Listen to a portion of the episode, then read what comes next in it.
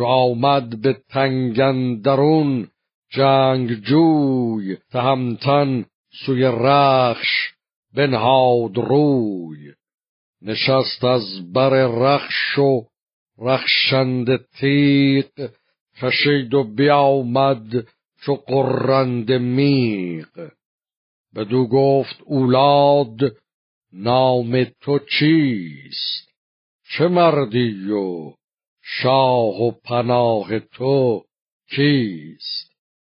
نبایست کردن بر این ره گذر سوی نر شیرانه پرخاش خر.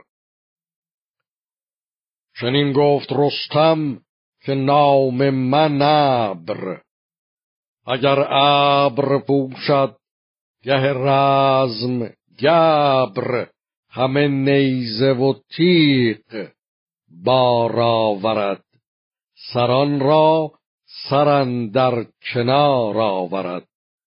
به گوش تو گر نام من بگذرد همون گه روان در تنت بفسرد. نیابد به گوشت به هیچ انجمن کمند و کمان جو پیلتن هر آن مام کو چون تو زاید پسر. کفندوز خانیمش ار موی گر. تو با این سپه پیش من رانده ای. همه گوز بر گنبد افشانده ای.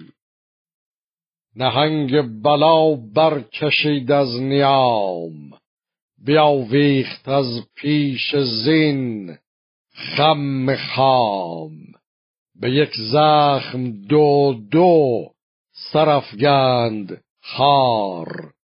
همی یافت از تن به یک تن چهار. چو شیراندر آمد میان بره همه رزمگه شد ز کشته خره. در و دشت شد پر ز گرد سوار. پراگنده گشتند در کوه و قار همی گشت رستم چو پیل دوژم کمندی به بازو درون شست خم. به اولاد چون رخش نزدیک شد. به کردار شب روز تاریک شد. بیفگند رستم کمند دراز.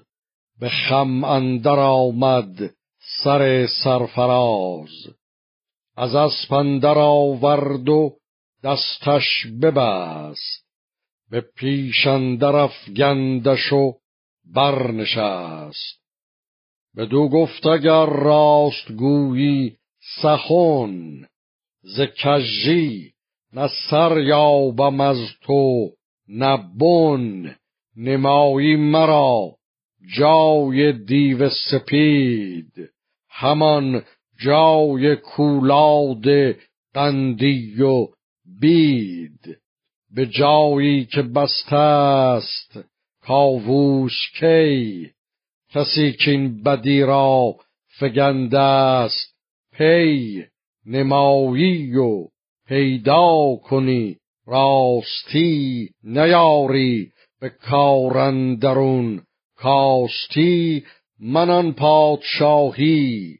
به گرز گران بگردانم از شاه مازندران. تو باشی بر این بوم و بر شهریار گریدون که کژی نیاری به کار.